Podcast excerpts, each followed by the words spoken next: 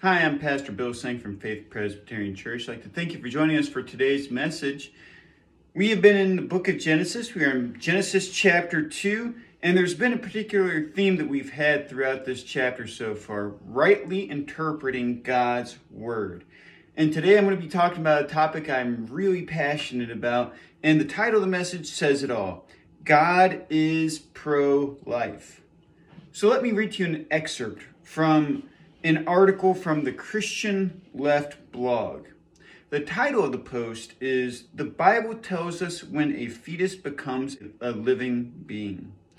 It says, Many people think that a human being is created at the time of conception, but this belief is not supported by the Bible. The author goes on to cite Genesis 2 7, Job 33 4, and Ezekiel 37 5 and 6. And at first glance, you look at this article, you see the scriptures that are cited, and you say, okay, they provided scriptural support for their point. Clearly, they must have a case here. This is why it is important to understand God's word and to know the context in which it is written as well. So, the title of the blog was The Bible Tells Us When a Fetus Becomes a Living Being. The first scripture that it cited was Genesis 2 7. So, how about we read Genesis 2 7 to see what it says to us? It says, Then the Lord God formed a man from the dust of the ground and breathed into his nostrils the breath of life, and the man became a living being. If I may, I'm going to ask a few questions about this verse. Does it talk about babies or fetuses in this verse? Does it talk about when an unborn baby is considered to be alive? This verse is actually describing the creation of the first man. It actually does not address the topic that the article claim that it does. There is nothing that the devil enjoys more than twisting God's word for malevolent purposes. You can remember when Jesus was being tempted in the wilderness by the devil, and the devil takes Jesus to the highest point in Jerusalem and tells him to jump. And he even says this to me He says, It is written, He will give His angels orders concerning you, and they will support you with their hands, so that you will not strike your foot against a, a stone. Satan used Psalm 91, verses 11 and 12 to tempt Jesus to do the unthinkable. Here's another scenario. When the serpent was testing Eve, he said to her, Did God really say you must not eat from any tree in the garden? Now, Eve quickly picked up on what the serpent had said and she responded, No, we are allowed to eat from all of the trees of the garden just not the one in the middle. If we eat from that one, we will die. And you remember the serpent's response You certainly will not die. You will be like God, knowing good and evil. Clearly, the snake lied. It reminds me of the lyrics of an old Al Wilson song called The Snake. Now, you may have heard this song before. And the way that it goes, a woman comes across this snake that's out in the cold and it's freezing to death. So it cries out to the woman and asks her to take him in so that he may not die but instead live.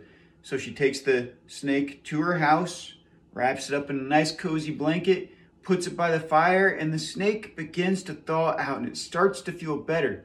So the woman gives the snake a hug, but instead of thanking the woman, the snake bites her. And these are some of the words from the song. The woman responds, I saved you, cried the woman, and now you've bitten me. Even why? And you know your bite is poisonous, and now I'm going to die. Oh, be quiet, silly woman, said the reptile with a grin. Now you knew very well that I was a snake before you brought me in. Isn't that a wise lesson?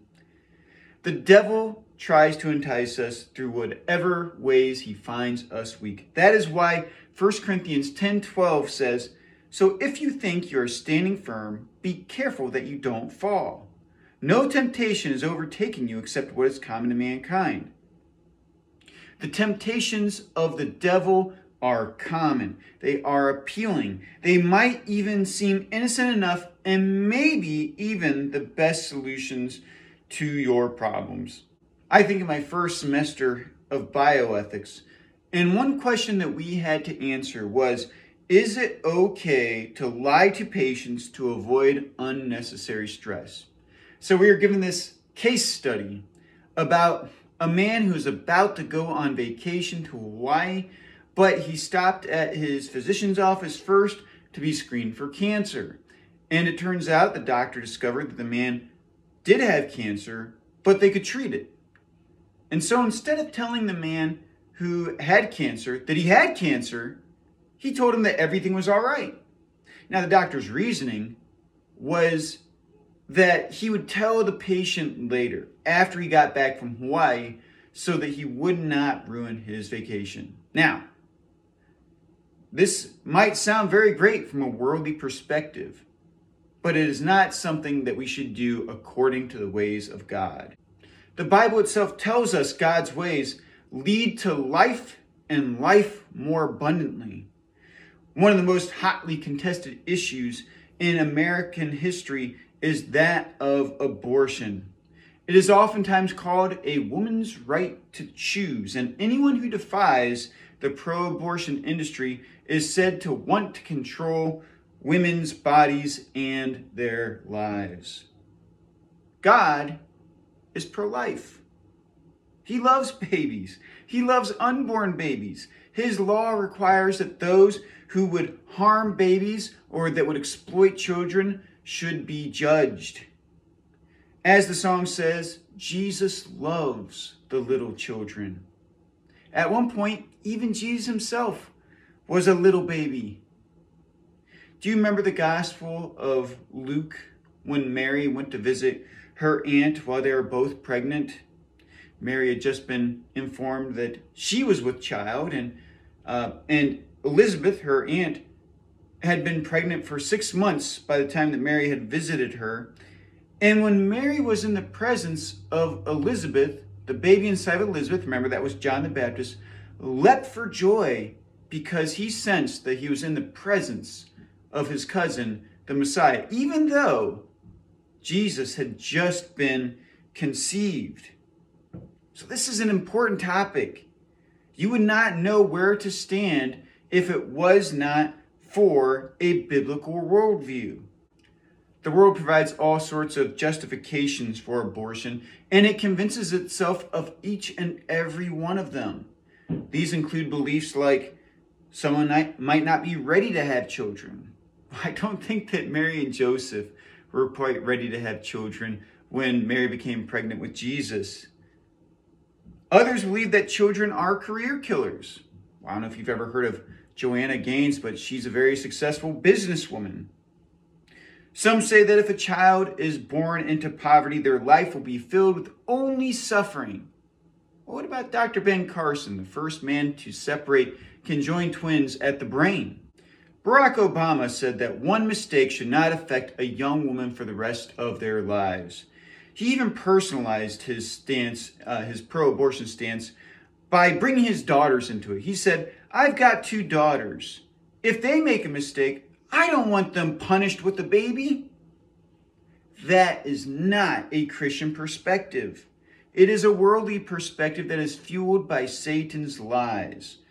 And yet, it is a perspective that is held by far too many people that attend church on Sundays. People used to rejoice when they got news that they were with child, that they were pregnant, Abraham and Sarah are celebrated as the father and mother of our faith, and that was because they held on to the faith, the hope that one day that they would have a child even though Sarah was barren.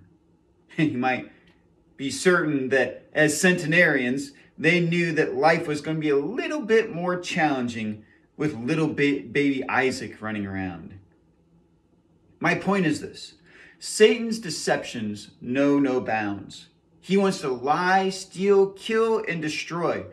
most people who believe that abortion is all right, I don't think they really intend to harm anybody.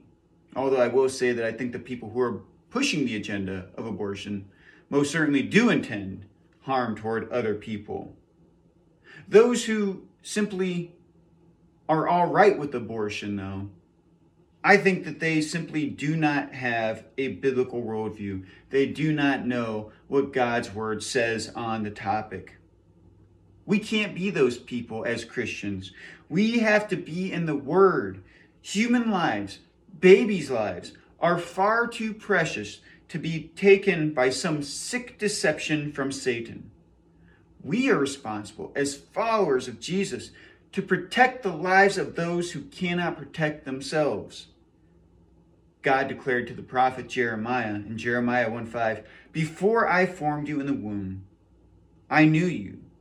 Before you were born, I set you apart. I appointed you as a prophet to the nations." God knew the purposes he had for you before you were born, just like he knew the purposes of Jeremiah before he was born. And so we must embrace and protect God's gift of life. I'd like to thank you for joining us for today's message. Again, my name is Pastor Bill Seng with Faith Presbyterian Church. I'd like to invite you to attend our church services at 10:30 in the morning on Sundays. Also, feel free to check out our message at faithoffinley.org. And don't forget to like, share, and subscribe. Thank you.